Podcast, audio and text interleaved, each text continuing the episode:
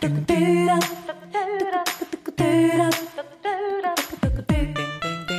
yo, yo, what's up, everybody? Big Sky Breakdown. Colter Nuanez, SkylineSportsMT.com, coming to you right outside the Grand Canyon. I'm in a place I've never been before. I'm in Kanab, Utah right now. If, I, if you're listening, I know you've heard of the Grand Canyon. A lot of you have probably been. If you haven't been, you gotta go. Epic. So awesome. You can't really describe it until you see it in person. I'm making my way down to uh, St. George, Utah for the Montana at Utah Tech game. Tom Stuber, he's on his way to Brookings, South Dakota. I wish I could have made it to Brookings. It was just more efficient for us to split it up. But that's certainly the game of the week, and that's certainly going to be a huge point of conversation throughout this Big Sky Breakdown podcast. This is our weekly interviews conglomeration podcast. And so we'll talk about both these games Montana at Utah Tech, Montana State at South Dakota State. We'll get things kicked off with Jimmy Rogers. He's the first year head coach at South Dakota State, the guy who's been there for the better part of his adult life. He played there. He's been an assistant there under John Stiegelmeier. Now he takes over for Coach Stig, who, by the way, will also join us a little later on in the show. Then we're going to hear from Ken Beazer. He's the athletic director at Utah Tech.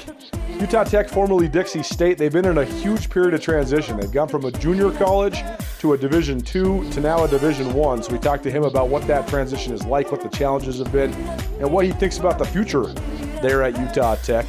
We'll hear from Paul Peterson for the second week in a row. He's the head coach there at Utah Tech, and a lot of kind things to say about both Montana State, who his team lost to 63 to 20 in Bozeman, as well as Montana, who his team hosts in arguably the biggest game in school history, at least on the Utah Tech campus. We'll keep it on the Grizz uh, Utah Tech game with Junior Bergen, our Grizz star of the week.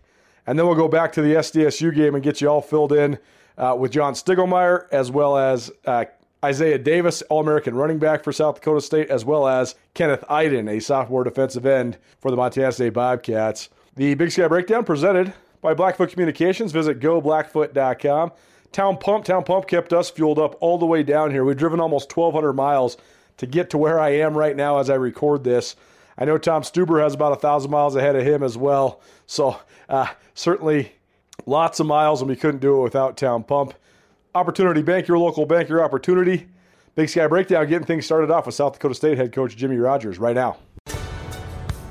Whether you're a sports fan or you run a business, you got to have something to wear. Why not get it branded? Why not represent your favorite sports teams, your favorite high school, your favorite college, your favorite pro team? Why not represent your business when you're out and about your respective communities? Anode Designs can help you out. Anode Designs, our great friend Blake Hempstead, contributor at Skyline Sports. He's the man in charge there at Anode, and they can get you hooked up with everything from Anaconda Copperhead gear to any and every sort of branded gear for your business. Find out more, visit Anode Designs designs.com. You can also find them on Facebook. Anode Designs is located at 421 East Park Avenue in Anaconda. You can find them on Facebook or you can give them a call 406 563 0121. Where we get all our gear from Skyline Sports, Anode Designs in Anaconda. Well, the matchup of the week in the FCS and one of the best matchups in college football descends upon Brookings, South Dakota on Saturday. Montana State, the third ranked team in the football championship subdivision, takes on number one ranked and defending national champion South Dakota State. It's a rematch of last year's semifinal. We're joined now by South Dakota State head coach Jimmy Rogers. Coach, thanks so much for joining us, man. How you doing? Yeah, thanks for having me on. Um, been a busy week and excited for this weekend. First of all, just tell us about uh, sort of your transition. Uh, you, have been there at SDSU for a little while, but taking over for a guy who was an icon there in that part of the world. And one of the uh, most longest tenured and, and legendary coaches in the in the history of small school football, and John Stiegelmeier. What's these last several months been like? I mean, what do you think of the honor of, of taking over for Coach Stig? Yeah, it's, a, it's for sure an honor. Uh, it's an honor to represent your the school that you help, you know, try to build. So uh, it's it's been a wild ride, honestly. Some of this has been an out of body experience. Every time I do something, I feel like it's a new experience for me. Um, really just trying to focus on giving my best, and um, it's a different role. Um, my preparation and my excitement to do it and effort which I put towards it isn't any different. It's just different tasks now, and um, I'm excited for the future, and I'm looking forward to this weekend for sure. Well, it seems like there's there's so much continuity throughout the South Dakota State athletic department, and, and Coach Stig was such an example of that. You know, head coach from 1997 until last year and coached, I think, a decade plus there in some capacity before that. I know you played there at SDSU and you've been there pretty much ever since. So, what is it about Brookings? What is it about South Dakota State that, that breeds this uh, this element of continuity there? Yeah, I think uh, when we transitioned from Division Two to Division One, um, when I first got here, I was a part of like the first recruited class to come in as a Division One school, and at that time, nobody knew who South Dakota State was. I remember because I'm from Arizona, and uh, when I would tell people that I'm committed to South Dakota State, it was like, well, what's in South Dakota, and nobody knew us. Um, and over the years, it's accumulation of a lot of people and a lot of hard work and staying consistent and uh, believing in your players and, and pushing for to be the best and never being really satisfied in and how you've done. Um, we've moved on from the national championship, but it took me 18 years to accomplish that. You know, uh, I was a part of the recruiting. I committed to Coach Stig. I told him that we would win a national championship. Now, at that time, I didn't think it would take 18 years. Um, when I was a player, uh, we made the playoffs for the first time in about 30 years my senior season, and then after that, that was kind of the the change of tides, would you say, as far as we we made the playoffs every year after that, with the exception of two seasons, and we've been a top team in the country for the past decade. Um, it's a lot of people working extremely hard and not being satisfied or resting on what they've done in the past. And this team is hungry to be the best. I can promise you that. We got a lot of leadership and a lot of talent on this team, and I'm blessed to take over at the time in which I did with a fully loaded roster, um, some of the best talent that South Dakota State has ever seen. So that's the goal is to continue to build on this and, and continue to win championships. Jimmy Rogers, head coach of South Dakota State, joining us here on Nuanez Now, ESPN Radio, as well as uh, SWX Montana Television. To Isaiah Davis earlier today, coach, and uh, you could tell. I mean, he he certainly has that hunger but I mean, the old adage in sports always goes: the harder, the only thing harder than winning a championship is winning another one. So, how have you guys been able to keep that hunger? How, how do you still have an edge uh, coming off of the great season you had last year? You know what? Um, everybody asks the questions of like, now that the standard is, is the national championship, um, how do you plan on doing it again? And uh, I just think it's unique because the world says it's now the standard, but it's been a standard here for a decade. You know, we've made the once we made it to the playoffs in 2009. The expectation um, when I was a player was to get to the you know national championship with the type of heartbeat and habits of the guys that we had on the pro on the team. It's not easy. I mean, the game of football is very fickle. You know, games come down to at times the bounce of a football that change the, the course of a game, but um, it's been our standard to compete for a national championship and win national championships for close to a decade now. And I don't think that approach changes just because we won one um, or get satisfied on what we've done in the past. That's how we've been continuing to, continuously been able to build this program into what it is because the type of kid that we bring into this program is ultra competitive and not satisfied on what they've done in the past. And that will stay consistent. Um, we recruit the right players here. We don't always recruit the most talented. We recruit the ones that fit South Dakota State, um, that aren't afraid of the dirty work and buy into small things and are tough physical kids that love competing. And uh, when you get that type of kid, the process doesn't really change. The process is to give your best, be your best, and deliver your best at all times.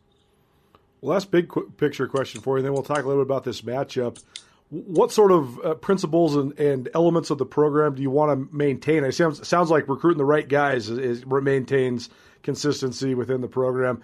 But what sort, what other things do you want to maintain, and also what other things do you want to sort of make your own and, and put your own sort of spin on things? Yeah, I think part of the things that have stayed the same are um, just the speaking of how we expect to play. Um, we live on the standard of last play, you know, which means doing what you're supposed to do when you're supposed to do it, the way it's supposed to be done, and living with um, the product that you put out there. You never know when it is your last play. Um, and really, for me, that's just how you live your life. It's preparing yourself to be your best and deliver your best and, and not taking anything for granted. Um, you know, how we practice has been the biggest change. Um, how we recruit, you know, is maybe a little bit of a change the type of kid that we recruit. Um, this isn't a transfer portal school. I, I don't. I believe in developing the student athlete from high school on. Will we take transfers? Yes, when we need to. Um, I think it's harder and harder to live in that model nowadays when kids are seeing another player go into the transfer portal just because they didn't play and then it just creates a unique dynamic that you the roster retention part of things has significantly changed from um, you know coach stig was at the tail end of that right when the transfer portal changed. And so i'm taking over into a different realm of college football than he had to live that he had to live through. Like the transfer portal wasn't that big of a deal. NIL wasn't that big of a deal. Now we have schools consistently coming in on our players and offering them NIL deals um, illegally, you know, that are not in the portal. And so, how do you manage that? You, you recruit the right kid, is how you, rec- you know, uh, many of our star players, the ones that you would deem, have had multiple opportunities to leave and make a lot, a lot of money. And um, I'm blessed to be around the type of kid. And part of that is we try to do our best to give them the best possible experience that they could possibly have here at South Dakota State and make it a Power Five atmosphere. We may have to do it a little bit different. It may have to be done with elbow grease and hard work, but it is what it is. It's our job to try to give that to them. And I think that they can see that. You know, I think that they feel that um, when every single assistant is doing work that maybe at a Power Five school would have no impact on because they have so many staff members, right? Um, here we do a lot of things outside of just coaching football. And um, I think our players that we recruit respect it and uh, they can see that we believe in them and, and, we're trying to create the best experience possible. It also develops relationships when you're always hands on, right? So there is a family atmosphere here that will always stay consistent as long as I am here and I think that you get that more than ever out of our staff because our staff is is really really close. Um, they're all relatively close in age, and and their families are all relatively close in age as well, as far as their kids being all young and kind of going through this part of their life at the same time. Well, it's great perspective, and it's what college football should be all about. Jimmy Rogers, the head coach of South Dakota State, joining us here on ESPN Radio. Um, let's talk about this matchup. Then you played the Cats, Montana State, several times in the in the last couple years. I think Coach Vigen, Brent Vigen, said the other day, uh, the third time in 18 games on the MSU side. Uh, they played South Dakota State, and so probably pretty close to that for you guys too. I guess you had the one extra last year with the national championship game, but uh, familiar opponents to be sure. A lot of familiar faces in this game. So how much does that help you in your preparation, if at all? Yeah, I don't know if it's an advantage. Um, I don't know if it's a disadvantage. It just is what it is, and there's some things that you may be a little bit more familiar with. Um, it's not to the extent of playing North Dakota State. I feel like we both know each other inside and out. Um, at times, those ones will make you pull your hair out as a coach just because you look at the film.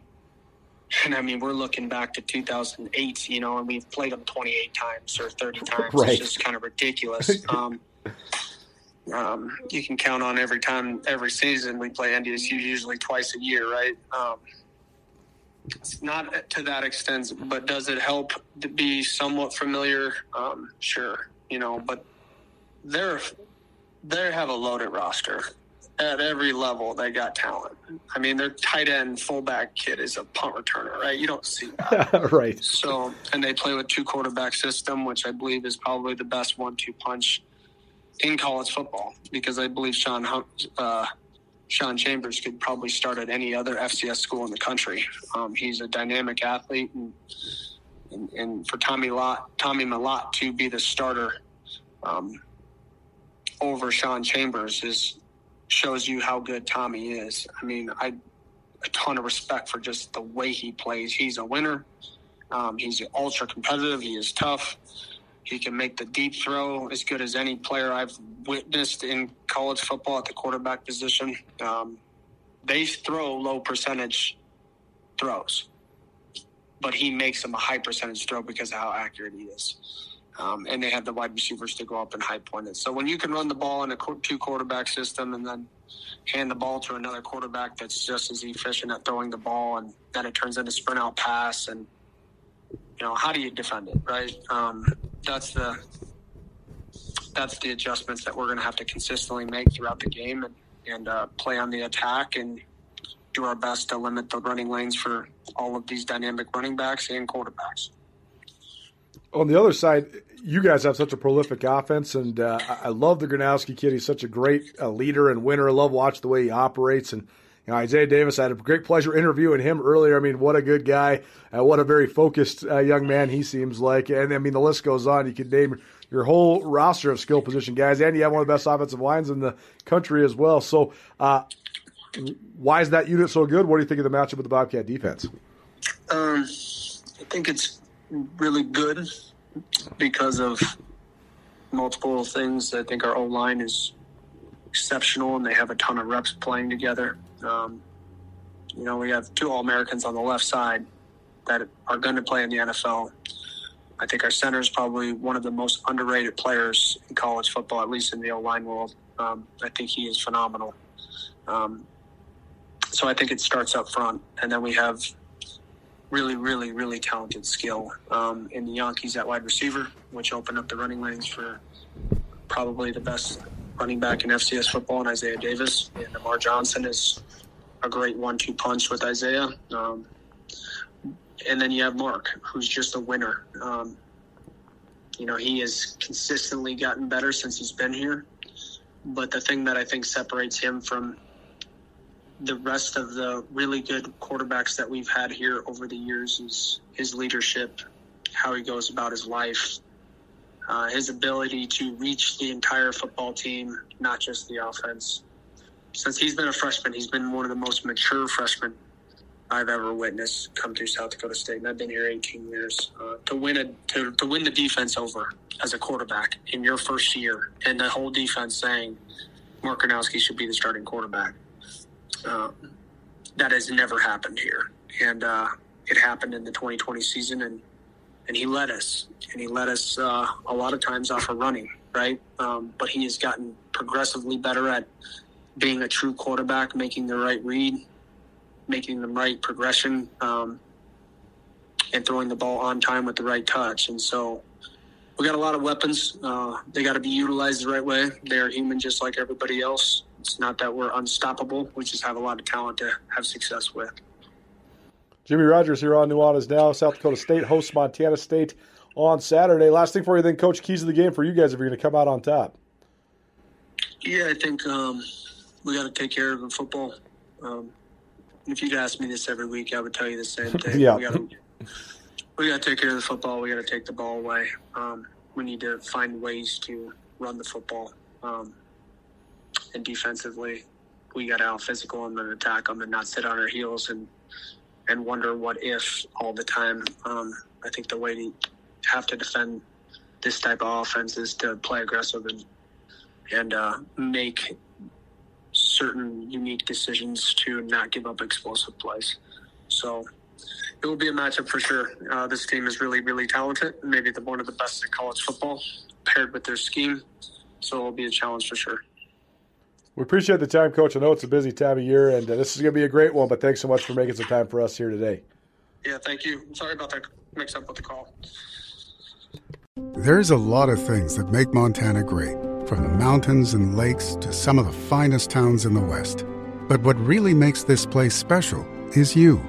Our communities are full of people who are working hard to build good lives and remarkable things. At Opportunity Bank, our passion is helping folks do just that. Together, we can make a good thing even better. Opportunity Bank of Montana. Stop by and see us or visit us online. Member FDIC. Well, our lead up coverage to Montana's football game at Utah Tech continues, and we're joined now by the athletic director there at Utah Tech. Ken Beazer joins us here on Nuanez Now on ESPN Radio. Ken, thanks for taking some time. How you doing? I'm doing well. Thank you for having me on your show.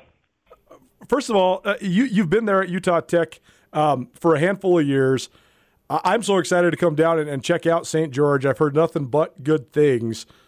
What's this last handful of years been like, though? Because uh, for, whether it's the transition with the name change from Dixie State to Utah Tech, or the move from Division Two up to Division One, a lot of things have been going on for the Trailblazers in terms of the football realm. Just take us through so, sort of the broad picture of it all. I mean, what's what's it been like to be a part of? Yeah, you know, you you've mentioned it. You know, you kind of highlighted it in in your intro right there, but everything has been in transition. I mean, from the community to the university to the athletics uh, department as well. Now, you say a handful of years. I've been the athletic director now for about a year and a half here.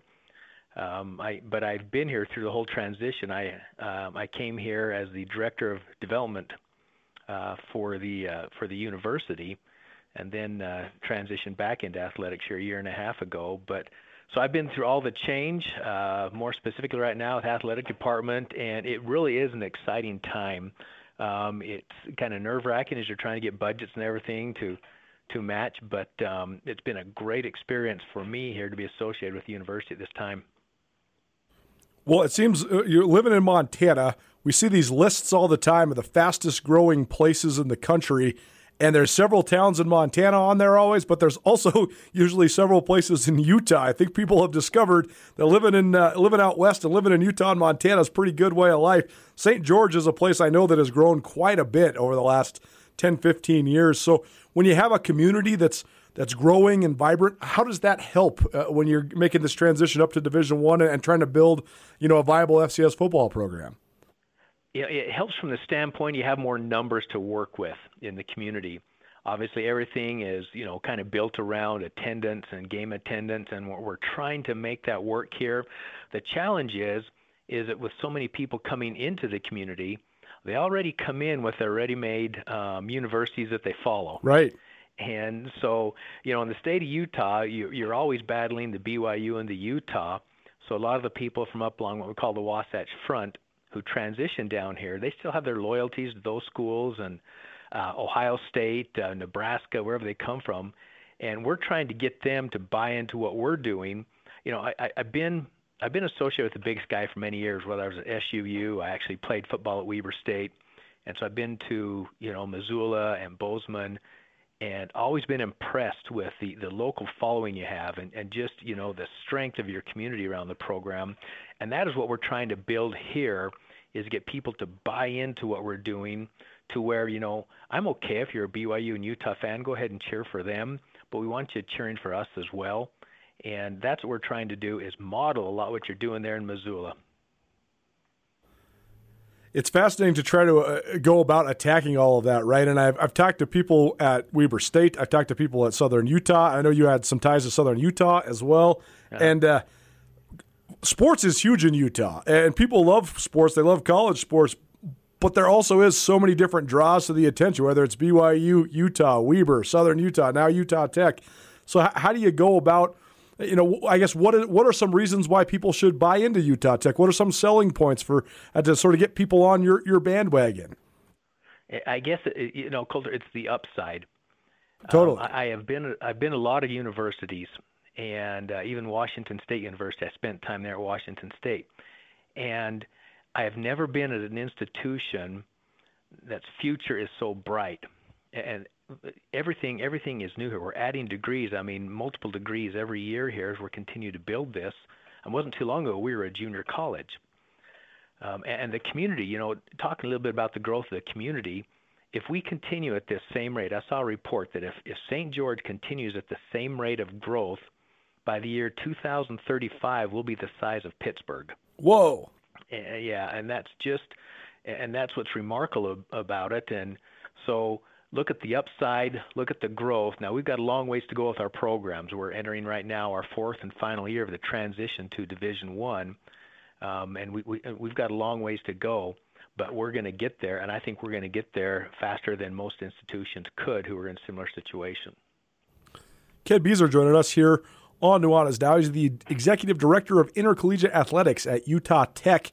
The Trailblazers host the Montana Grizzlies on Saturday night there in St. George, Utah. We're making the trip down. Excited to check out St. George. Excited to check out uh, all things Utah Tech.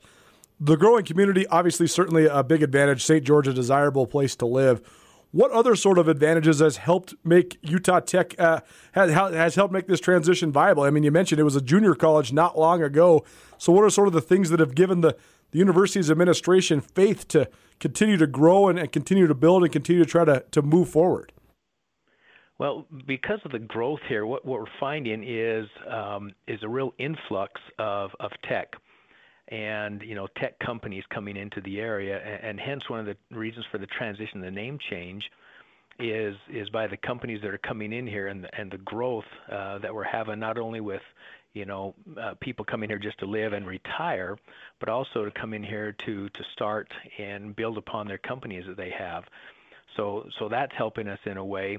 Uh, in fact, there's going to be a press release going out here. Uh, I don't know if it's going to be today or tomorrow um, about you know with our third party marketing group we have we we became their first million dollar uh, institution um, with our corporate sponsorships and we did that in less than three years and and so that is one of the reasons to buy into it just the momentum you know you get a lot of people that uh, want to jump on bandwagons and this is one that we feel um, we can continue to build and do so at a, at a, at a fast rate what, what if any, have been some of the, the challenges that you guys have faced? Any, any obstacles or hurdles you guys have faced along the way here? Yeah, uh, there's a lot. I mean, first and foremost is the name change. Totally. Um, we're, we're, still, yeah, we're still facing a backlash in the community um, with, with some of the, the, the natives around here about the name change. Um, you know, they didn't want to change, and you're going to come in here. Um, Colter sounds like you're going to be here this weekend. You're still going to see, you know, Dixie here, Dixie there, and this is known as Utah's Dixie, and they're proud of it. I mean, that's what the original settlers did. They, um, you know, they tried to grow, grow cotton down here, and a lot of them came from the south, and it, it's just kind of one of those those things that um, when we change the name of the institution, we're still trying to get back uh, some of the, you know, the those who grew up here and have family roots that go here way back, uh, trying to get them back involved. That that's been a challenge.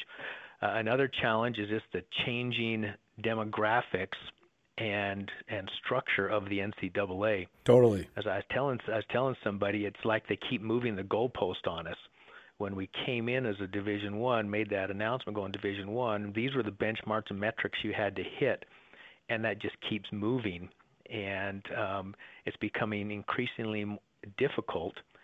And you know the NIL and the transfer port, transfer portal affects everybody, but where our institution has not been eligible for postseason play, and we're still not for this year um, we've become absolutely just a, a feeding frenzy for, for teams. That you know, we, we have you know some good athletes here, and teams come in and grab them, saying, "Hey, you'll never be able to play for a national championship if you stay there."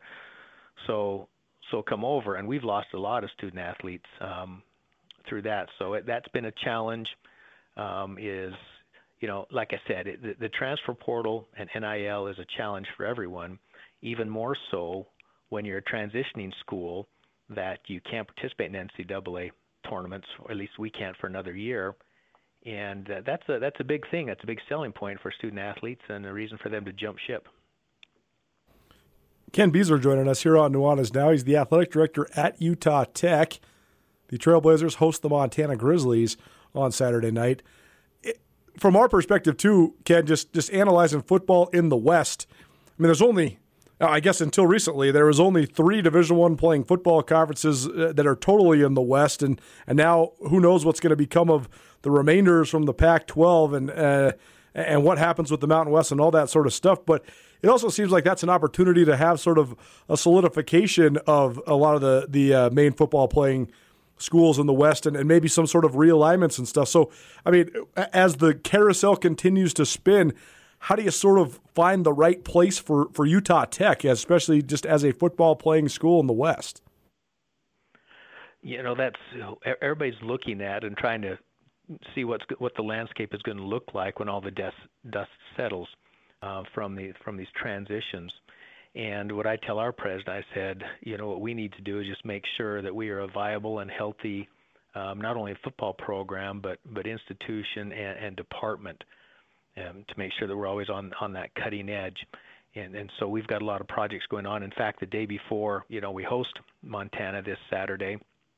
Um, we're we're ribbon cutting for our completely remodeled weight room and nutrition center um, that we're going to be doing, and that's been a major project that we've uh, been able to complete here just recently. And so that's what we try to do is just um, provide, make sure that we're providing the best opportunities for our student athletes um, to where we're attractive to uh, recruit and retain, you know, student athletes, but also to this with this realignment going on with conferences, that we can bring something to the table, um, you know, if and when those opportunities arise.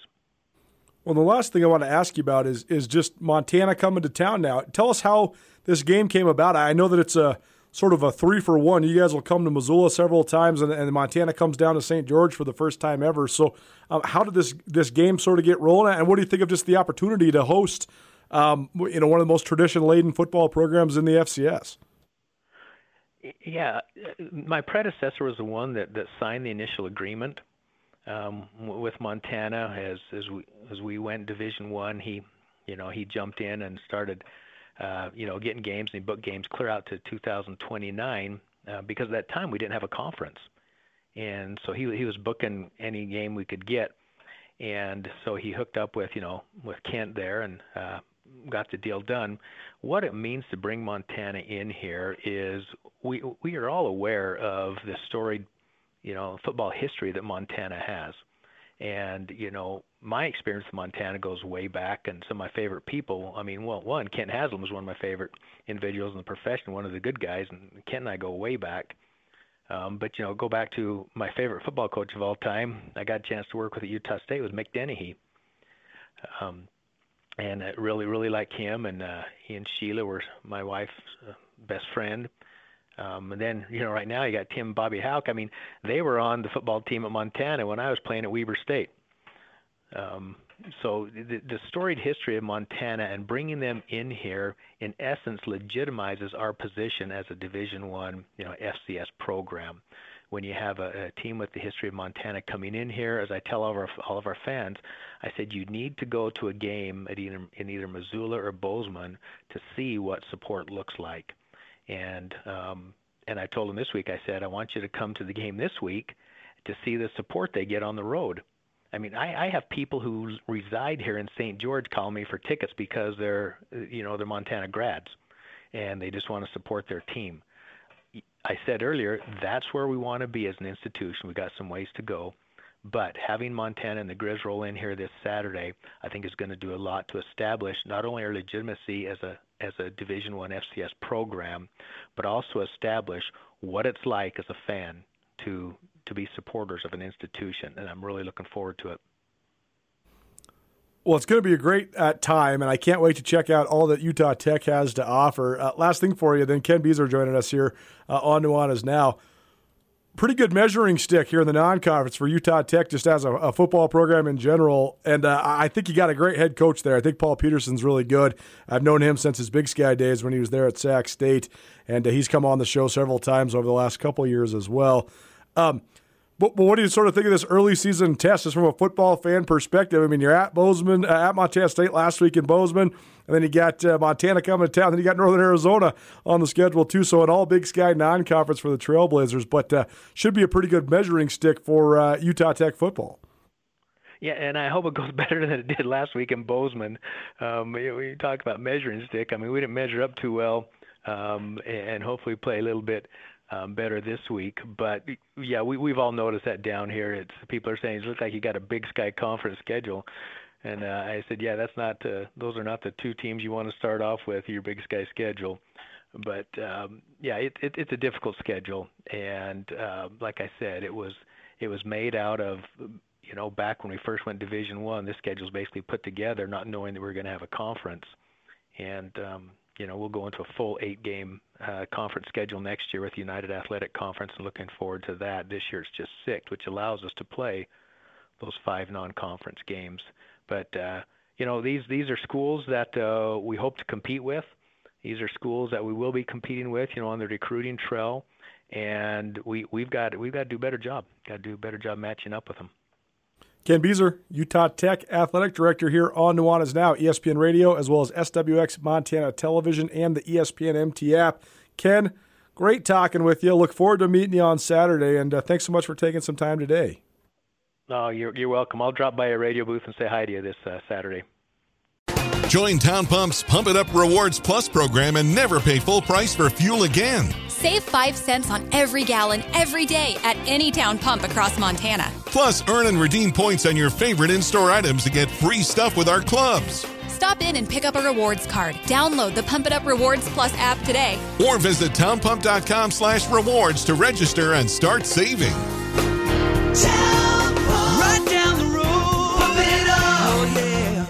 Paul Peterson, a return guest here uh, on ESPN Radio. He is the head coach of the Utah Tech Trailblazers. They were in Bozeman on Saturday night, and now they're headed back home to St. George, and the Montana Grizzlies are coming to play them. So a guy that's uh, going to get a full dose of Montana here these next couple weeks.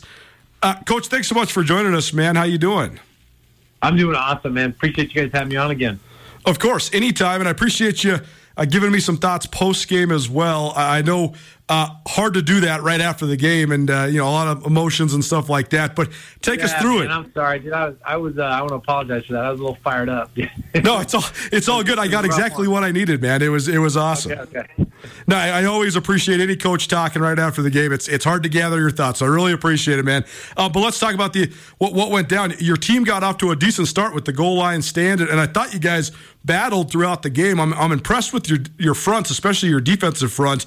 Um, but just take us through it. I mean, a, a, tall task opening up with the number three team in the country on Saturday night in Bozeman. Those those guys, that's a really good football team, man. They, um, you know, when you play a team like that, you can't you can't um, have very many miscues. You know, I thought we started out well. There was there were some really good plays early on too. You know, I, I showed our team there's a couple couple times we got some TFLs, got them in some longer down and distances that uh, you know we feel comfortable with in the pass game. But you know that quarterback did a really good job using his feet and converted on a on a third and eight and and a third and twelve using his feet, and we had a couple of missed tackles there. So just some, you know, you always go into that first game with with a lot of uh, excitement and expectations, and you kind of you kind of really need that first game to see where you're at. And with a quality opponent like them, I don't think we performed like we needed to, and and and um, you know, I tip my hat to them. They were prepared and ready to go, and obviously needed to stop the stop the run a little bit better and, and also get off the field on third down. But um, you know,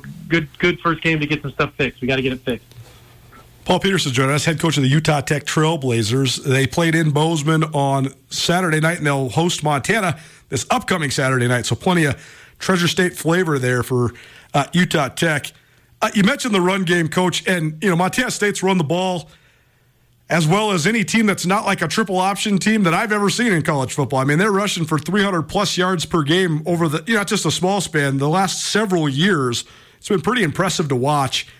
I think most people know that's what Montana State hangs their hat on, yet it's it's really, really hard to stop. What makes their run game just so dangerous? You know, I think their offensive line did a really good job. Their tight ends did as well. Their backs were patient. We felt like we had them hemmed up in some gaps. You know, they had that really long run later in the game um, we felt like we, we had the gaps plugged. He bounced it all the way back, our defensive end got sucked down a little bit too far. And really, really good run. We did we, we missed some tackles there later on. Maybe I thought we should tackle them off later, but it was going to be a big run regardless. I think, you know, they're really patient with it too. We, you know, we stop them for a couple yards. They get into a third down and medium, and all of a sudden they're running a naked or or getting their quarterback using his feet and and and um, did some really good job. Uh, they did a really good job converting those third downs. You know, nine at twelve is really impressive. Um, but they get some good push up front, and like I said, they're patient with it, and and and um, they got a good system for sure. What, were some of the building blocks for your team? What, were some of the things you liked about your team uh, that you can enforce, uh, reinforce positively moving into this week?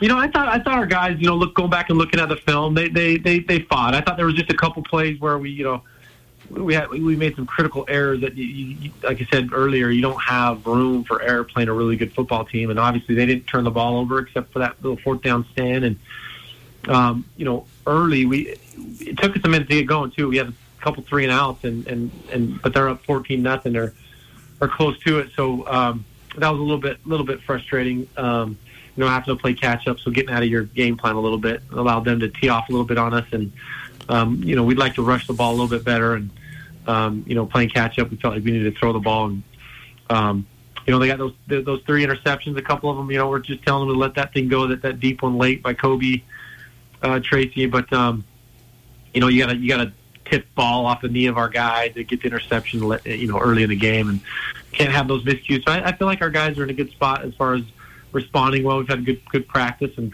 you know now we're going to play a, a Grizz team that's, that's that's very similar. They're going to watch that film and want to run the football on us, and we got to be able to stop it. Join us now, ESPN Radio. It's the Montana Football Hour presented by Blackfoot Communications. Paul Peterson, the head coach of Utah Tech, joining us live here on ESPN Radio, recapping his team's game in Bozeman on Saturday night. Montana State a 63 to 20 win over Utah Tech, and also now about to preview the Utah Tech game as the Montana Grizzlies come to town.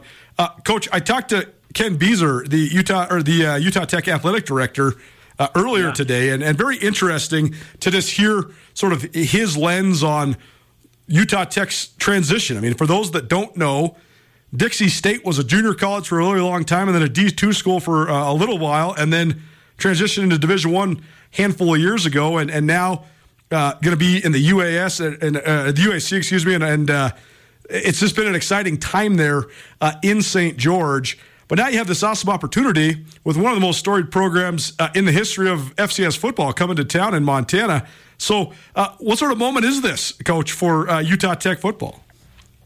No, I, I, I think it's awesome. You touched on some things. This has been really fun to be a part of. You know, as, as the first year I was here, it was our last year, Division Two, and then seeing us go through this transition and uh, has been exciting. You know, when I when I played, I played at a little junior college, Snow College, and we we played here, and so um, not too long ago making this a four year and then having this chance to be able to play, you know, like you said, a story program and in Montana State and Montana, both perennial playoff contenders and with a ton of history. And uh, Coach Hauck, uh, we, we go back a long ways and um, does a really good job having come back this second time. And he gets his guys playing right. I think, you know, tip the hat to, to Montana football. I think the core of both these rosters are Montana kids that are just flipping tough football players and and know how to play, and they're going to play a tough brand of football.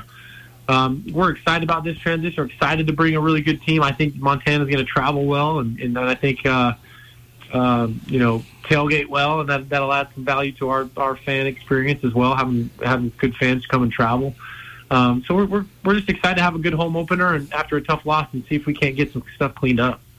Where does this one rank in terms of home games since you've been there at, at, uh, at Utah Tech?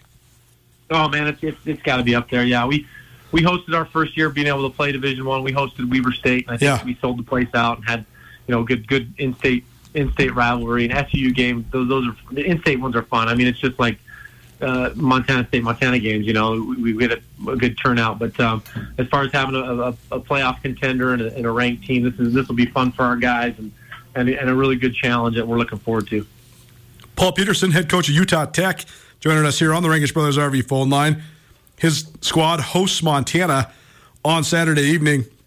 You mentioned having a lot of familiarity with Bobby Hauck. Uh, I know there's only one fil- game film to review so far, uh, but did, what, what, you saw with Montana and Butler uh, is that indicative of a Bobby Hauck team? Did that look like the Coach Hauck teams that uh, you're familiar with?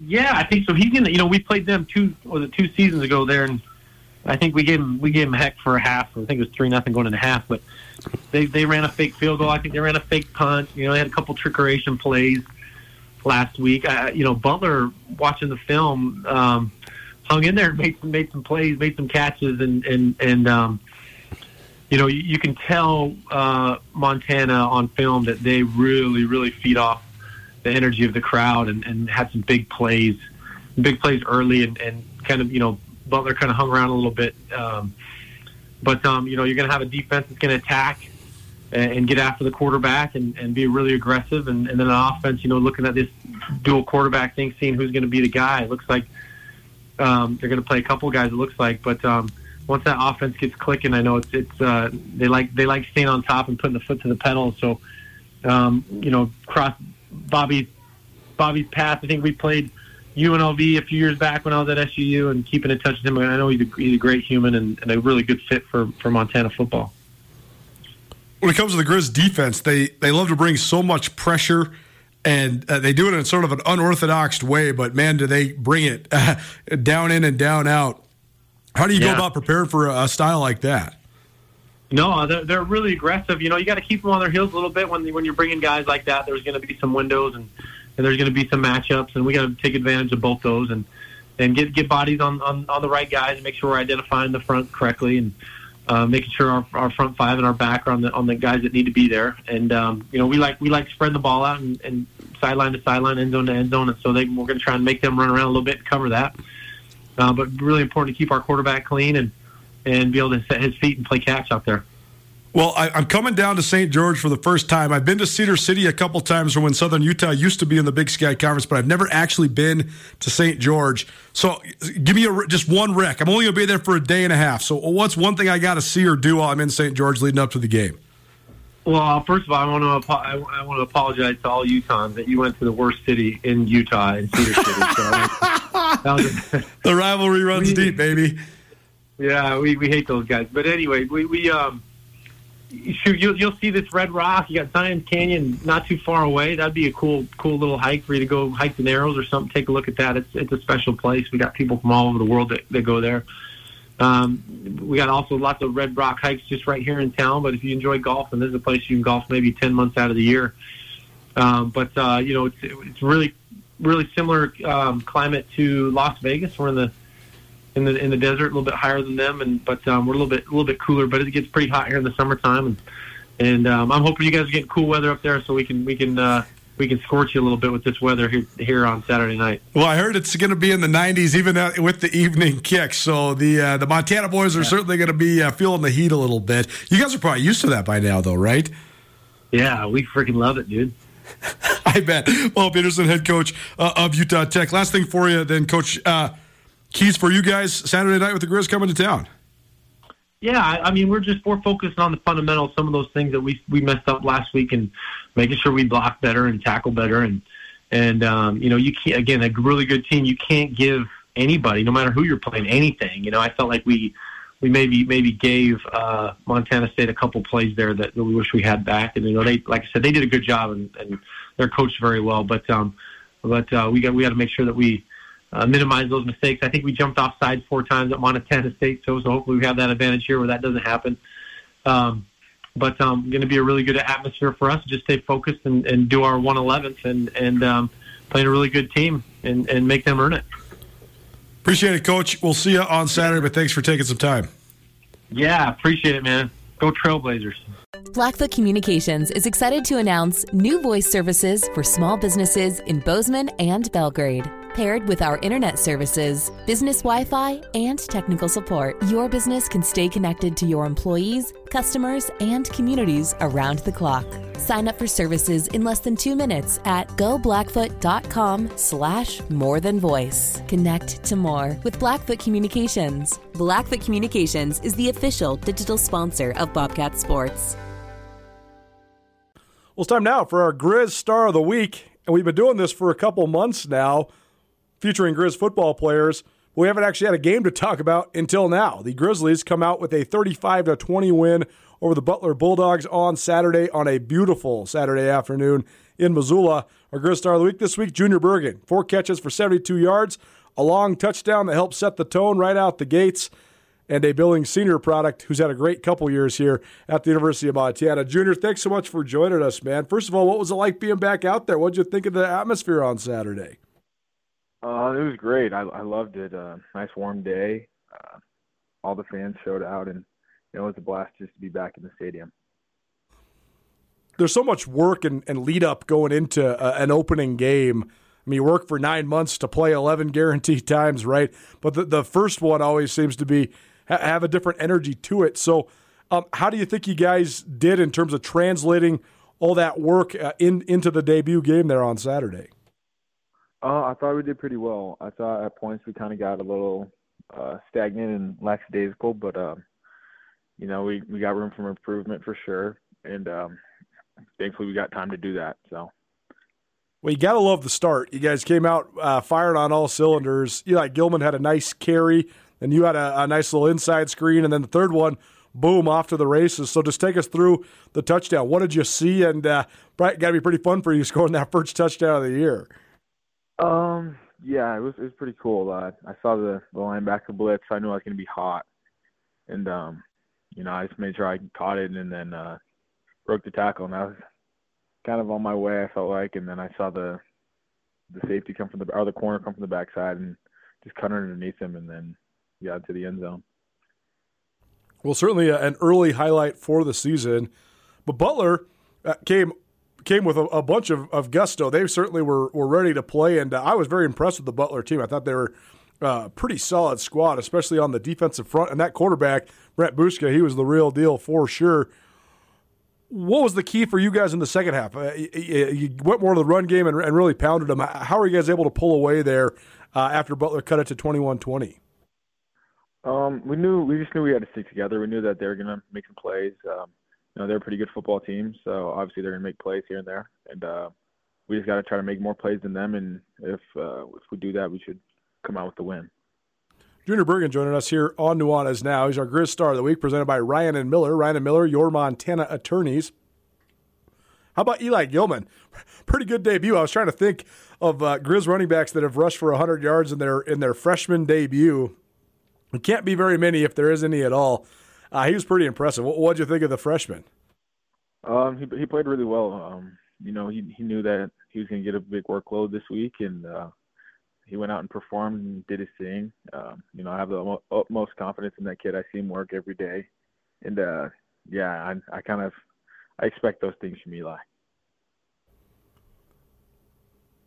Coach Hauck said multiple times over the last several weeks that the quarterback, uh, I don't even know if it's a competition, rotation will continue into the season. And I do think there's some systematic advantages that comes with that. From your perspective as a wide receiver, uh, what's it like operating with the two quarterbacks? And do you feel like having a, a couple different guys gives a new fold to the offense, gives you guys a little bit of an advantage in certain ways? Uh, yes, for sure. Um, you know, those two are both highly competitive. They both want to win. They'll do whatever they can, and they're they're both really unselfish. Um, you don't see them pouting around because one of them's going in there and the other one's on the sideline. Uh, um, you know, with Cliff, obviously Cliff's gonna run the ball, but Cliff could also throw the ball very well too, and um, you know that obviously opens up another another uh, piece of our offense with the plus one running, and then um, with Cliff or with Sam, Sam's got a big strong arm. Uh, he's looking to, to get his guys the ball and, and take shots, and you know that's that's what we're all all about, I guess. Yeah, we're we're happy with both of them. Junior Bergen Grizz Star of the Week, presented by Ryan and Miller Law. Uh, it's interesting look at the depth chart too when you look at the receivers. So many of the guys uh, that are uh, in the top two spots are juniors, just like yourself. So, um, what's it like having everybody in, in the group sort of the same age? You guys have all sort of gone through it together. So, I mean, does that help bring the, the receiver room closer together? How did I mean, what, what's it like just having everybody in the same class? Uh, it's it's pretty cool. All of us are kind of uh, we all were kind of thrown into the fire as freshmen, and we've all been uh, together since then. And you know, we just built that built that chemistry to you know work for each other and um, you know push each other in each and every way and obviously that's a that's a great thing. You personally, what have you thought of just life in Missoula? Billings senior product, Junior Bergen joining us here on Nuanez now. By the way, he's a Billings senior product. Um, you've been in Missoula now for a couple years. What have you liked about living here? What What do you think of life in Zootown? Uh, I like I like Missoula for sure. It's a lot slower than Billings is, I think, and uh, you know we got a great community behind us. We got a great community behind us, and I got lots of lots of a lot of support from um, old Grizz legends and you know a lot of people in the community just always reaching out and supporting. It's been a, uh, an interesting deal just in terms of your role too. I mean, you come in as a receiver, then all of a sudden you're playing running back because you guys were so banged up at running back, and then last year you moved back outside a little bit. But I know you had some injury stuff last year as well. So, um, how have you thought of the way your your role is sort of diversified? What have been some of the challenges, but also what have been some of your favorite parts? Um, I don't know. It's it's been exciting for sure. I like like getting the ball in my hands whenever I can. I, I like helping my teammates win as well. So whatever they need me to do, uh, I'm willing to do it. Whether I go in the backfield and carry the ball, or go out on the edge and run routes, or block, or do any of that stuff, throw the ball. Um, I'm ready. Uh, I have a good coaching staff who, who prepares me each and every week, and you know I got good teammates also who who push me. And the wide receiver group, has a new coach. Brent Pease, the former wide receivers coach, now the offensive coordinator. And now Bryce Erickson moves over from tight ends to wide receivers. Uh, what's that transition been like? How would you sort of explain Coach Erickson's uh, coaching style? Um, it's been pretty smooth. He he's kind of he didn't want to make us all switch over to, to him, so he kind of switched over more to Coach Pease's style. He he knows what Coach Pease is uh well Coach Pease kind of like his his lingo and all that stuff, so he makes sure and um kind of talking to us the way that Coach Pease would. But Coach Erickson's also different as well. He's, he's a great guy. He he makes sure that we know that he loves us and he cares about us um, just as people in general. And um, we know that he wants the best for us in in all aspects of life. Grizz Star of the Week, Junior Bergen joining us here on Nuanez Now. It's presented by Ryan and Miller Law. Ryan and Miller Law, your Montana attorneys. Uh, how about this upcoming opponent then? You guys go on the road to t- take on Utah Tech. Utah Tech's an upstart Division One. They've only been D1 for a couple years. This is definitely going to be one of the best, uh, one of the biggest home games they've ever had with uh, the Grizz coming to town. What sort of uh, improvements do you hope to see from from last week to this week, and and how much different is it when you have a game under your belt? Does it seem like it is sort of into the flow of the season now? Um. Well, we we want to get better, obviously, each week, um, just progressively getting better. But uh, you know, that's gonna we're gonna have to go out and prepare this week and make sure we take everything day by day, and then you know let the chips fall where they may by Saturday. Uh, any early impressions of, of Utah Tech's defense? Um, I, I, watched them a little bit against the Cats, and uh, they look pretty good up front. Anything that you've seen particularly? Yeah, they're they're they're a solid team. They're they um, you know they play hard. They're physical. Um, play quite a bit of man, and yeah, they they got good good corners, good safeties, um, stuff like that. Yeah. Well, the uh, the art of building momentum in a season is something that uh, Bobby Hauck has always been so good at. So, last thing for you then, uh, how much would a road win help propel that momentum, and uh, what are going to be the keys for the Grizz on Saturday? Um, it would it would help us a lot. Obviously, um, everybody. Or the the best thing about being one and zero oh is the opportunity to go two and zero, oh, and that's that's what we want to do this week. Um, thing for us to to do is uh, got to run the ball, obviously, and then as receivers, we got to we got to be able to make plays, and then on defense, let the defense do what they do. Um, you know, but we just got to we got to play hard and uh, make sure we, we have good effort on each and every play. Well, should be a fun one. a lot of people are going to get exposed to St. George, Utah for the first time, and as the Grizz play there against Utah Tech uh, for the first time ever. So, uh, should be interesting. We can't wait to make the uh, trip down there to the desert. Junior Bergen, our Grizz Star of the Week, joining us here on Nuanez Now. Junior, appreciate the time, man, and best of luck on Saturday. Thanks for taking a minute. Thank you. I appreciate it. Blackfoot Communications just launched new business services delivering big value to smaller firms. With reliable voice, fast internet, business grade Wi Fi, and around the clock support, Blackfoot ensures you remain connected to your customers, employees, and communities throughout the day, every day. For more information, go to blackfootsmallbusiness.com. Connect to more with Blackfoot Communications.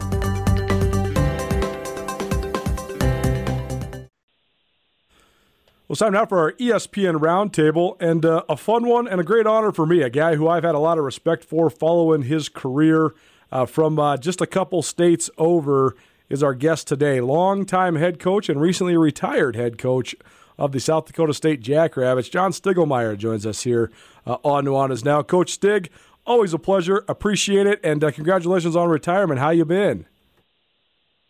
Well, thanks for all that. Uh, my wife and I have been super. Um, uh, those that are in coaching and understand it. Uh, she was married to college football for for uh, 44 years, or some form of football for 44 years. So uh, we're enjoying a lot of a lot of things we weren't able to do before. I mean, is there anything fun that you picked up that uh, that you hadn't had time for before that you've been doing lately?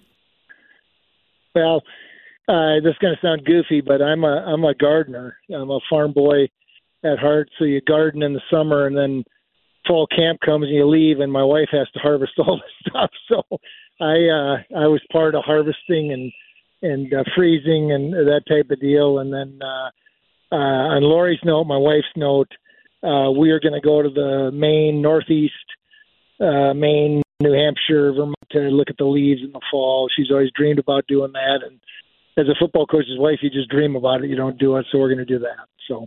This sounds great. That doesn't sound funky to me at all. My gal has a huge garden too, so I love the gardening, and I totally understand where that comes from. So that's uh, that's awesome. Um, let's talk about last year because I, you know, we caught up after the national championship game, but uh, haven't talked to you since then. So, what was that like? Just the the run you guys were able to go on there at South Dakota State. I mean, how was that team able to to put it all together and and get get you over the top in your final season there at the helm? Yeah, I think uh, give credit where credit's due. Obviously, we had some really good players, as many of the top FCS programs have. You know, the Montana States and North Dakota States, and last year uh, Incarnate Word, a lot of them. Uh, so we had good players, uh, but I think the thing uh, that put us over the top or gave us a notch uh, uh, of whatever up. Uh, unbelievable leadership uh, by our student athletes. Unbelievable leadership men that had paid the price, men that uh, were respected in our program, and uh, men that when when the bullets were flying and they weren't, and we were behind in terms of bullets flying, they stood strong. And because there's always a number of those in, in a, a real season, and and I just give a ton of credit to uh, uh, our our seniors and our senior captains specifically, or our captains. The process of building South Dakota State. I remember I remember watching you guys and covering you guys the first time you made the playoffs in, in 2009 and pretty much perennially in the playoffs after that and it seemed like you guys just kept building and kept building until all of a sudden you're perennially in the final four and then you into the national championship twice in 3 years and, and then you get over the top of the national championship as well. How are you guys able to consistently add to the foundation and, and consistently build uh, over the years uh, since since moving to Division One? Yeah, a really good question, and, and your terminology. I hope everybody heard it. You build a football program. You know, football's not a sport where you snap your fingers and and you're there. And even even with the transfer portal, if you want to build something that's sustainable, uh, you build it and you work on it. You you have you have certain uh, uh, expectations that, that permeate your program year after year after year, uh, goals, that type of thing. Uh, I think a big part of it was in 2004 when we went from Division Two to Division One. We had a bunch, bunch of Division Two players that drew a line in the sand and said, uh, "We can be something different." And and their their their commitment to this, uh, what a lot of people thought was a crazy dream, it, it seems like uh, the special dream now uh, was unbelievable. And then how did we keep it building? You know, again, uh, in life, aren't we all supposed to get a little bit better? You know, people use that term one percent. In, in reality, depending where you're at, one percent is a huge percentage, uh, and so it's all about whittling away at at uh, this part of your program that you can improve, or this part of your offense that you can pr- improve, and the weight program that you can improve. And I'm not one to uh, just you know just uh, revamp stuff. We do things because we believe in them. So then you look at it and say, how can we get better in those things? And and uh, uh, with great assistant coaches, great great great great ideas, we were able to do it year after year. John Stiegelmeier joining us here on Nuanez Now, longtime head coach of the South Dakota State Jackrabbits. Of course, the South Dakota State Jackrabbits are in the news right now uh, in Montana because Montana State plays at SDSU. Seems like a pretty much annual matchup between uh, these two schools. A ton of matchups over the last 10 or so years between MSU and SDSU. And uh, this one should be one of the great regular season games between these two programs. South Dakota State, the defending national champions and the number one ranked team in the country. MSU, the number three team in the country, as they head uh, to Brookings. Coach, you mentioned just how the, one of the primary factors in getting over the top last year was just how good of players you had, but also how bought in they were and the leadership characteristics that so many of them displayed. How are you guys able to find such consistent, great talent to bring in? I mean, what, what was sort of your blueprint for for recruiting? Because you guys had a, a, string of multiple great quarterbacks, multiple great running backs, great linemen on both sides of the ball. You've always had great linebackers. So, what has been sort of the formula? How have you guys been able to identify talent so well uh, over the years? Don't just look at the 40 time, the film, and the transcript, not necessarily in that order transcript, 40 time, and, and film. You look at all the things that, that, that make up a young man, a student athlete, and does he fit your culture? Does he fit? Does he add to your culture? You know, and so from the 18 tough questions our assistant coaches had that they, were supposed or required to ask recruits along the way, uh, you know, to uh, a, a home visit or a school visit where you sit down with the young man and, and the parents and really see if there's true respect for authority, his parents or his parent, uh, because that that to me was huge. You know that that a young man hung on every word his mom or dad or both said because that's what I wanted him to do for me and our coaching staff. You know that the respect was built in, and you have a choice in who you offer scholarship to, and then it's in their cho- in, in their court. And we just I, I think are very meticulous in terms of the evaluation of the young man and and how he fits. And everybody belongs somewhere. I'm not saying we're better or different. I'm just saying that uh, that these were the things we looked for, and when we found them, we we were we were fine offering a guy. And sometimes, you know, Colter, uh, this is interesting. You may have a, a list of quarterbacks where the one to eight and number one didn't get the first offer. Maybe six got the first offer because they were all above the line we thought we could win, but we thought that number six guy uh, could just fit so well and be a great leader in our program. It's an interesting perspective for sure, and and it also seems like such a high priority of the South Dakota State program over the years has been developing guys too, and that seems like uh, uh something that's becoming more of a uh, uh, an aside lately because so many teams are just prioritizing getting already developed players out of the portal or you know, the, the transfer waiver wire is just crazy. I mean, I think some people would say it's completely out of control, including myself. Uh, but regardless, you guys have always made South Dakota State always made such a high priority on recruiting high school guys and developing high school guys. Where did that theory come from, and how how did you maintain that uh, throughout your years? It goes back thirty uh, some years ago at an FCA camp, Fellowship of Christian Athletes camp, when I heard Denny Rarup who was the retired head football coach at Gustavus Adolphus, the Division three school, talk about these are the three top decisions in your life.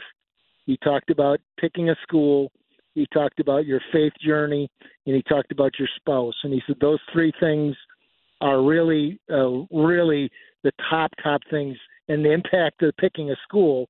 And so when I thought about recruiting, and I thought we are part of one of the top three decisions in the young man's life, shame on me if I if I mess it up. Shame on me if I'm if I just say things to attract the, the young man and I'm not not uh, crystal clear and, and and transparent about where we're at and who we are and so on. And so I think in the end, when you get young men and, and you've done your research, and uh, this is maybe uh, hypothetical, but when you get those guys, however they come to you, walk on, full scholarship, partial scholarship, and they know that everything you said you stand behind and is true, uh, you will get the most out of them. And isn't that what life's about? Is to get, you know, a young man to get to his potential uh, in your program. And and and so I felt it was very important that we were always crystal clear on what we were about, and that and we were helping you make one of the top three decisions in your life. John Stiegelmeier here on the ESPN Roundtable. He is the former head coach of South Dakota State. SDSU hosts Montana State uh, on Saturday. As a guy that was around the game for so long, decades and decades between your time as an assistant and a head coach, what do you think of just the state of affairs in college football right now? Well, I, I, uh, I was blessed to. We were blessed to uh, open with Iowa last year on our run, and it was a good game. And but the, the fun part for me was to visit with Coach Ferentz, and I asked him that question, and, and uh, he and I are similar ages and similar tenures at schools, and we both agreed that that something needs to change, and it, it can change for the for a win-win for everybody, for the schools, for the football programs, for the individual young men, uh, you know, from NIL to the transfer portal. Uh, but I think I, I think you can't just have uh, no rules. You just can't have uh, uh, the wild wild west, which is the term people use, because what happens is just it just uh, uh, gets out of hand. And so I believe that college football, I believe football is the greatest sport a young man or a young person can be involved in because of the the things taught and the and the and the discipline and the dependency on on ten other guys. In my case, it was eight other guys because I played nine man football. But uh, it's uh, and, and we want to make sure it's not lost. That it's still the greatest game, and and its integrity and its structure and its its uh, stability is always there. Well, I totally agree. It's uh, one of the last great proving grounds for young men, and I, I hope that that can maintain because I just think it's so valuable for uh, for us as Americans uh, uh, in our society, in our culture, and in our communities. I do think that uh, the lessons learned in football can carry you a really long ways. Let's talk about the here and now, then, Coach. Uh, what do you think of, of Jimmy Rogers? He obviously played for you and then worked for you forever, so I'm sure, again, it's very dear to your heart. I had a fascinating time interviewing him earlier today. It was my first time ever talking to him, uh, but he is a no nonsense guy, very straight to uh, to the point, and uh, he's got a lot of good ideas. So, um, what do you think made him the the right heir apparent there at South Dakota State? Well, you, you said a lot there, so I'm going to go with my heart initially. I love Jimmy Rogers. I love his family. I say that with such uh, passion as I would say it about anybody. I mean, he essentially grew up in our program. I'll never forget offering him a 65% scholarship in his home in, in the Phoenix area, and he stood up before I even put the period at the end of the sentence and committed to us. And I knew then he was – he was uh, uh, no, you know, there's no messing around. I mean, he's all business, and he's been that way every minute I've known him. And he's a great leader. Uh, you know, he's he's straightforward with the players. He drives them in a good way because he knows when you put coach on your shirt. You know that part of the title coach, and he's a he's a picture of this. You can take young men to places they can't take themselves because they don't see it in themselves and, and a coach can do that. And he's a he's a great example of that.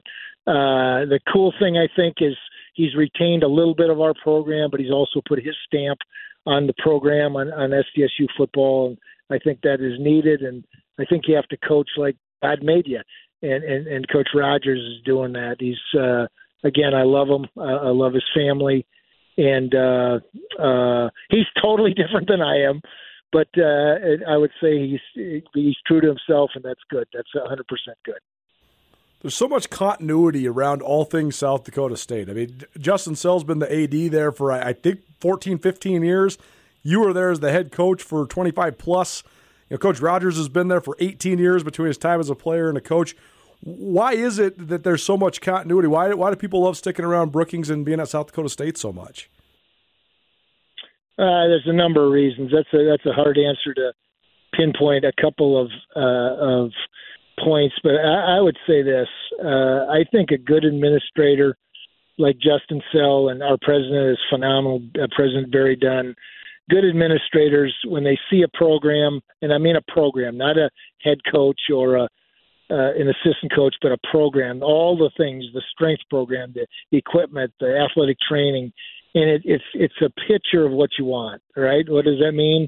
You, you can't you can't you got to say it, and it's it's worth a thousand words. You know, it, it's run right, and I'm not saying we're bad, best. I'm not saying we're we're better than anybody at South Dakota State football. Shame on me if I do that, but I think we've obviously done some good things and accomplished some good things. And when you see that, to to maintain some of that, you do hire from within. And then when when a guy like Jimmy Rogers is part of your staff, and he essentially grew up at South Dakota State as a player, as a GA, as an assistant, as a coordinator, now as a head coach. I mean, his investment uh, it goes deep. I mean, uh, I mean, he he said in his press conference, "I've wore every hat that you can wear in this program, from you know a true freshman to now the head coach." So. Uh, I think there's power in that, and and uh, I know there's always a greener pasture. There's always a coach with a, a great resume. I understand that, but I I love administrators that say, "I've observed you. Uh, you know, I don't look at need to look at a resume. I've observed you for ten years. I know who you are. I'm going to hire you as a head coach." Continuity certainly uh, a key for South Dakota State across the board. John Stiegelmeier, former South Dakota State head coach, joining us here uh, on our ESPN Roundtable. Last couple things for you, Coach. What do you think of this South Dakota State team that's coming back? I mean, a lot of familiar names, a lot of uh, guys that – people around the FCS know. Great offensive line, great quarterback, great running back, great receivers, great tight end, and then some pretty salty guys on the defensive side as well. Um, how do you evaluate? I mean, what, what do you think of just this uh, this version of the uh, South Dakota State Jackrabbits? Well, here I'll sum it up with this statement, and then I'll, I'll expand a little bit. When I when I uh, looked at the team and announced that I was uh, retiring or resigning, whatever the right term is, retiring, and I looked at what was coming back, I, I said to my wife that night, "What am I doing? You know, this is the best team uh, we could potentially ever have. Now, the ball bouncing here or there, an injury to a crucial player here or there, those all, all you know, those don't make coaches bad coaches or." You know, they really make you a better coach because you have to rise up and find a way with with another guy. But uh, it's a it's a really good football team. It's a really close football team, which we were last year. And and I think when again bullets are flying or the weights need to be pushed when it's 100 degrees or whatever the scenario is, if you can if you can look at your guy, your your teammate, and say I love you and not flinch. I mean, it's part of our culture. When you can do that, uh, I think the sky's the limit, and that's the type of program uh, those coaches have at Montana State, the different iterations of MSU that you've played over the years. I mean, I remember the, the snowy game where Zach Zenner went crazy back in Bozeman in 2014, and that was when the Cats were trying to run 100 plays a game and throw it all over the place and run it all over the place and, you know, just play as fast as they could and average 45 points a game. Now it's a, a totally different iteration, but still a very high scoring operation, and they, they run the ball with such authority. So, what have you thought of just the way Montana State has evolved over the years? Because you've seen a lot of different versions of the Bobcats during your time. Well, I'm very impressed. I'm I'm very impressed with what they do as a coaching staff. Uh, very impressed with their coaching staff, and well, you know, I know, I know it starts with head coaches, but but I you know I know uh, everybody pitches in.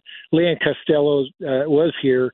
Uh, I think he's a great leader, the athletic director, which again, I think as a guy that's going to walk into the the the football staff room, win or lose, and say, hey, "I believe in you guys." Just uh, make sure we're doing things right. Uh, it, it, you know, uh, they have really good players. Uh, I mean, the support they have. I mean, when we played there, you know this. There hasn't been a game where I haven't walked into that stadium and gone, "Holy nutmeg!" This is this is uh, really really special.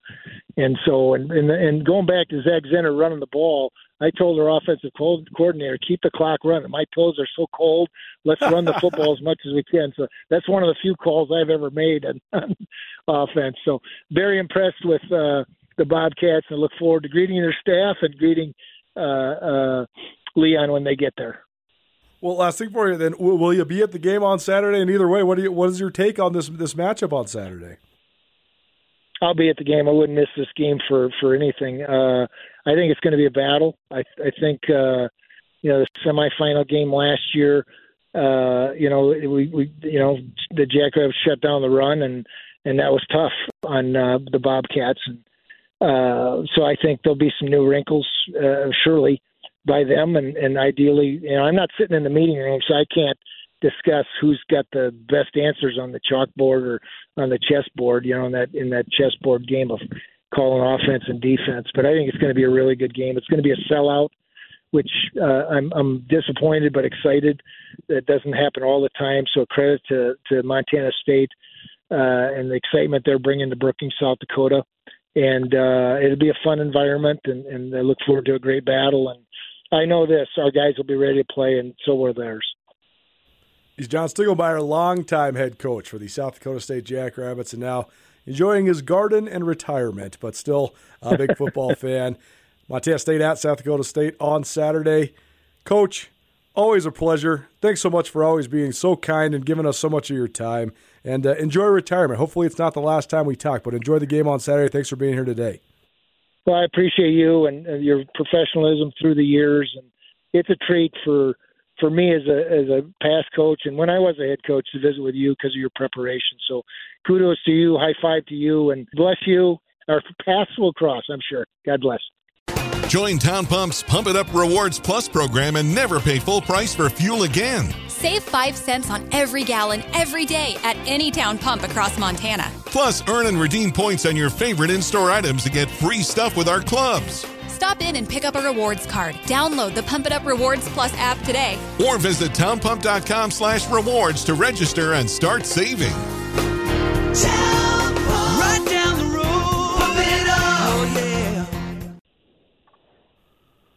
Well, time now to go across the sidelines where we profile various subjects that are taken on the two Division One football programs in the state of Montana. And the Montana State Bobcats, they have one of the top matchups in the FCS all season long here in week two. They travel to Brookings, South Dakota to take on number one ranked and defending national champion South Dakota State. Our guest now from South Dakota State, Isaiah Davis. He's a senior running back from Joplin, Missouri, uh, who's been a great player during his career there at SDSU. Isaiah, thanks for taking a minute, man. How's things? How you doing? I'm doing good, man. Trying to take care of the body you know, each week, but you know, healthy, ready to go. Tell me about coming into this year. You guys have had such a, an awesome sort of arc and narrative to to your time there at, at South Dakota State. I know you had the loss in Bozeman a couple years ago, but then you got back at it, and uh, you know after having the national ch- run all the way to the national championship game, and then last year you make a run all the way to the championship game again, and you close the deal, you win it. So, um, what's these last couple years been like? How have you guys been able to, to keep on building it and, and get over the top? What was it like being national champs last year? Uh, you know, the, the ride's definitely been fun. You know, a lot of ups and downs. Um, great players, you know, throughout the years. You know, but obviously, you know, getting that you know ring last year uh, was definitely fun. Um, that that day was like no other. Just the the cheer and celebration, you know, with all the guys, everyone happy. I think the most importantly too, just you know, to get Coach Stig, you know, one for him. You know, that that was important for us. But uh, definitely a good ride. Uh, definitely a good off season. It's been a lot of fun. Um, ready to go though when you are coming off a national championship, but then you have so much returning. I mean, yourself, Mark Gronowski, the Janke twins, you know, on and on and on. You guys have so many great players on offense, defense, with Adam Bock, all these great players coming back that were key members of that national championship team. What what's the motivating factor? What what keeps you hungry? I think you know definitely new season. I think each year we just got to find our find our edge and different ways that we can get better. Uh, like I said uh, before, uh, you know, we've been, we've been, you know, the hunter. I think this year, obviously, uh, been number one. Um, we're being hunted. So I think just find our uh, competitive edge. You know, um, finding ways to compete. You know, each and every day, um, building depth. And I feel like it comes with our leadership. And like you said, we got a lot of guys coming back.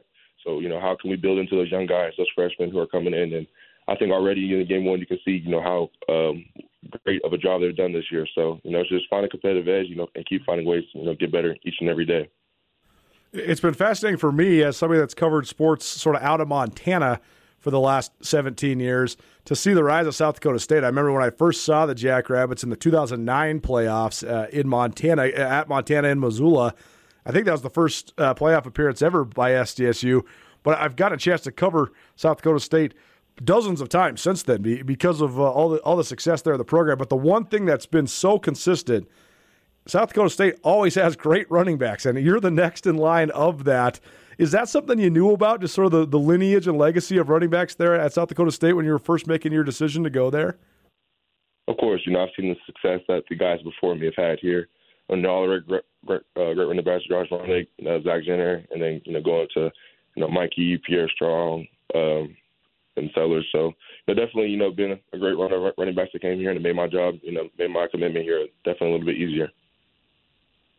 Isaiah Davis joining us here on Nuanez Now. It's our across the sideline. He's a senior running back there at South Dakota State. Tell me about the guys up front. I think that so many people talk about yourself and the quarterback and the receivers and the tight ends and all the skill guys. But you guys have one of the best offensive lines in the country. How much does that help you, and, uh, how impressed are you with the guys that are up front blocking for you? Yeah, definitely. You know, all the credit know, I give, I definitely deserve to give it to them. Uh, they do hell of a job, you know, each and every day. You should see our practice, you know, they're, busting their tails, doing indie, uh, indie work, and just come to the team, you know, hungry and ready to go. So, you know, they always make my job easy. You know, the leadership they have up front is like no other. Calling out, uh, just taking control of the O line. Um, you know, I think they're even better people, you know, as they are players, and I think that's what's so special about them. You know, they're always making jokes, um, cracking smiles. So, uh, definitely, they made my job easy, and I give all the praise to them. You guys got off to a real fast start last week. I think up 42 nothing at halftime, and then you cruised to a win over Western Oregon in your opener. What do you take away uh, from last week? What sort of things did you like? What sort of things do you think you guys need to improve on? Uh, I say just you know just things in the run game. There's some things that you know we had going in a pregame, of looks that we had. Um, I, I think we didn't get uh, too much in depth what you know what we got coming this season as far as plays, but we got we got some good looks that we wanted, and I think that's going to carry over to this game. Well, let's talk about this game then. Montana State in town. You guys have a little rivalry going with the Cats. play each other in the playoffs a couple times in a row. This will be the third time in 18 games that you guys have played uh, against one another. So, your broad thoughts are, are some of your some of your uh, most vivid memories of the last couple times you played the Cats.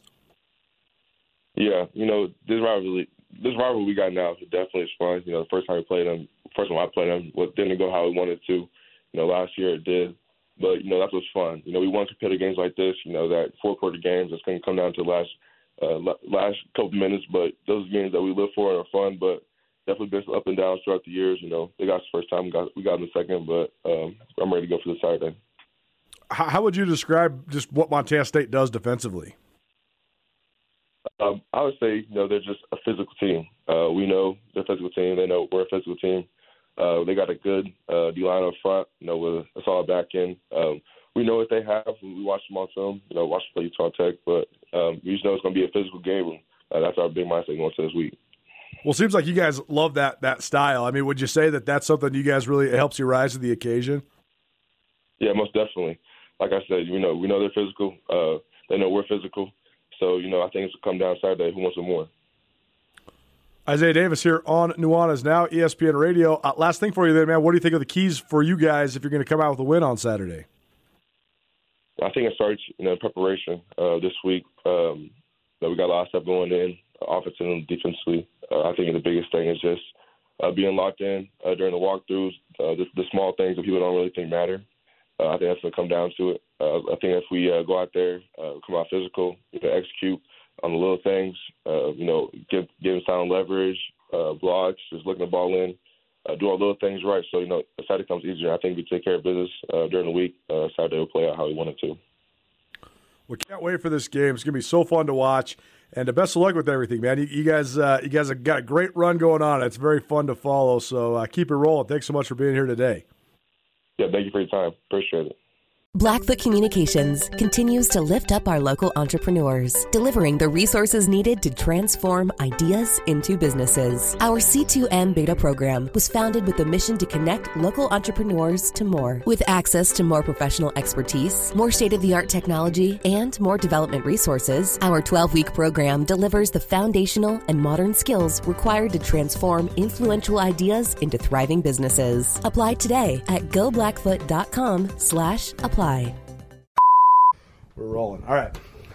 Time now for our Montana State Minute, and we're joined by Montana State defensive end Kenneth Eiden. He is a Bozeman product. Had a couple sacks against Utah Tech in Montana State's season opener Saturday night. Bobcats come away with a 63 to 20 win in the annual Gold Rush game. Kenny, thanks for joining us, man. How you doing? I'm good. Thanks for having me. I appreciate it. Well, first of all, just tell us about uh, your off season personally. Uh, looks like you you put on some strength and some weight. So, uh, what were the main priorities? Uh, what were your, what were your main motivations? Um, you know, after coming off that last uh, loss against SDSU, I think we as a whole group decided, you know, we need to get bigger, faster, stronger, and um, I think that was a big priority going into it. Was really hitting the weight room hard, making sure we're getting our body weights up, strength up, speed up, um, make sure we're ready to go physically and mentally to take on you know the opponents of the season. Um, so yeah, I think that was a really big thing was making sure we were strong enough and big enough and fast enough to really put on a show. So. I talked to Brody Grebe about a month ago, and, and he was saying that he thought often about the way your guys' season ended last year and how much motivation that was for him when he was running and lifting and training and all that stuff.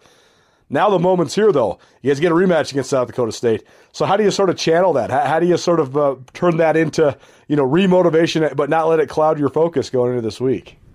Um, you know, I think a big thing we're trying to remember as a group is that it's it's about us. It's not about them. You know, every week we got to make sure we're playing our game and playing, you know, our system and doing our job every single snap. Um, but obviously, uh, it's a big motivator coming off last season, getting a little rematch against them. Um, I think you know that I agree with Brody. You know, it was a really big motivator throughout the offseason. You know, we talked about it almost daily, you know, coming off that loss. And um, I think just going into week two is, you know, using that emotions and trying to channel them in a way that uh, fits our system and our scheme and making sure we're doing our job just to the best of our ability and really making sure we're pushing ourselves and making sure we're finishing every play to the whistle and, uh, you know, laying it all out there. So. Number one team in the country, defending national champs, but I know you guys have huge aspirations for yourself as well. So, what do you think of this early season opportunity? You guys must be so excited. Yeah, it is a pretty exciting opportunity to get to test ourselves against one of the best uh, teams in the country. Um, yeah, I mean, it'll be a good test for us to see where we're at. Um, after this game, you know, we'll have a pretty good idea of what we need to work on and not work on in terms of going against the best, best team in the country. Because um, we feel like we can be that by the end of this season. Um, but obviously, it's an early test now, so just got to make sure that we come out firing on all cylinders and sticking to the game plan. And um, yeah, I mean, it'll be it'll be a good game for sure to watch early in the season, and it'll be exciting to see who comes out on top. So. Montana State Minute here on Nuanez now. It's ESPN Radio, SWX Montana Television, and the ESPN MT app. Appreciate you tuning in all across the state of Montana. Kenneth Eiden joining us here on our Montana State Minute, defensive end there for the Montana State Bobcats. Uh, how about the battle up front? i Uh, South Dakota State has a great offensive line. You guys have a great defensive front seven. So, um, how do you mentally prepare yourself for that element of the game, and, and what do you think of the matchup overall?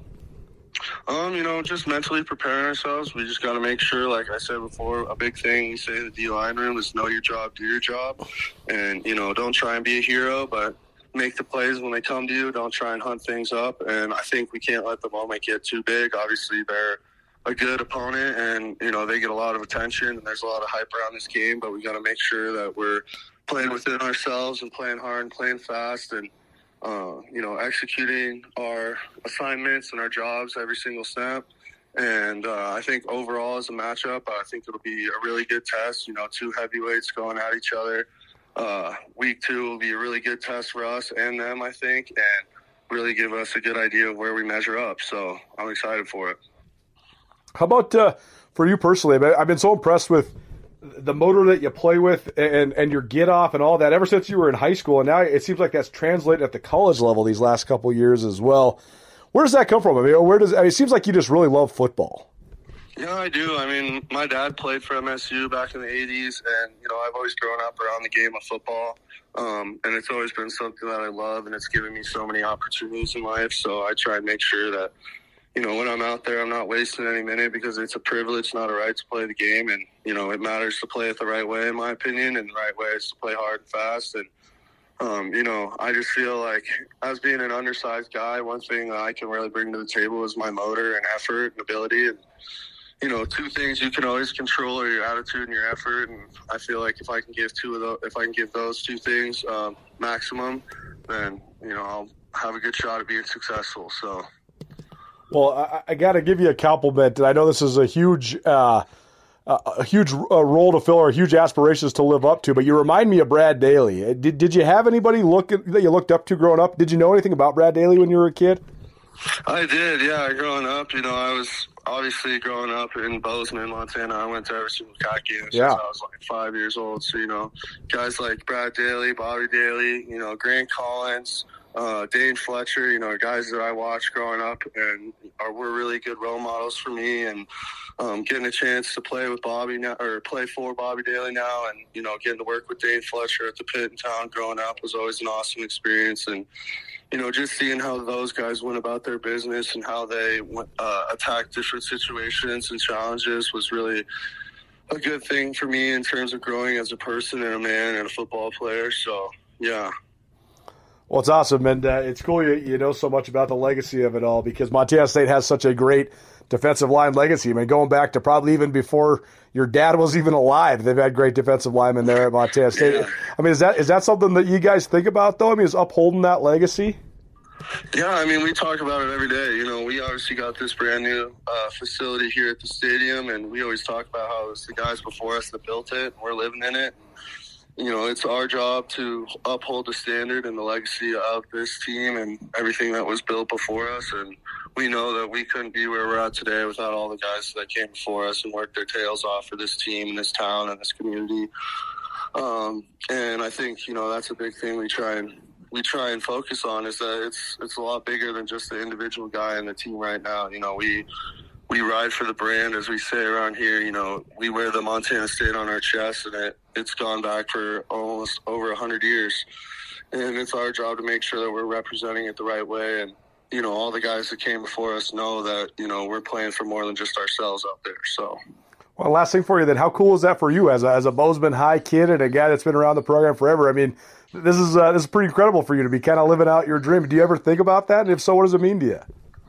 Yeah, I mean, it is a pretty cool thing, you know, growing up here, like going to Cats games, like I said, my whole life, and then finally get out there and get to go run out on Gold Rush um, last year for the first time was insane. And, you know, getting to do it again this year, I mean, it almost leaves me speechless just talking about it. But it's been something I've been working for my whole life, and to finally get to be a part of it and, you know, get to represent Bobcat football um, as a Bozeman guy and local guy. You know, it's just a, it's been a really big thing for me and something I love doing every single day. And uh, yeah, it's it's something I'm really excited about. So. Well, great stuff, man. Really appreciate it. Great catching up. Kenneth Eiden here on Nuanez Now, ESPN Radio. Thanks for making some time, man, and uh, best of luck this weekend. Yes, sir. Thank you so much. We'll see you later.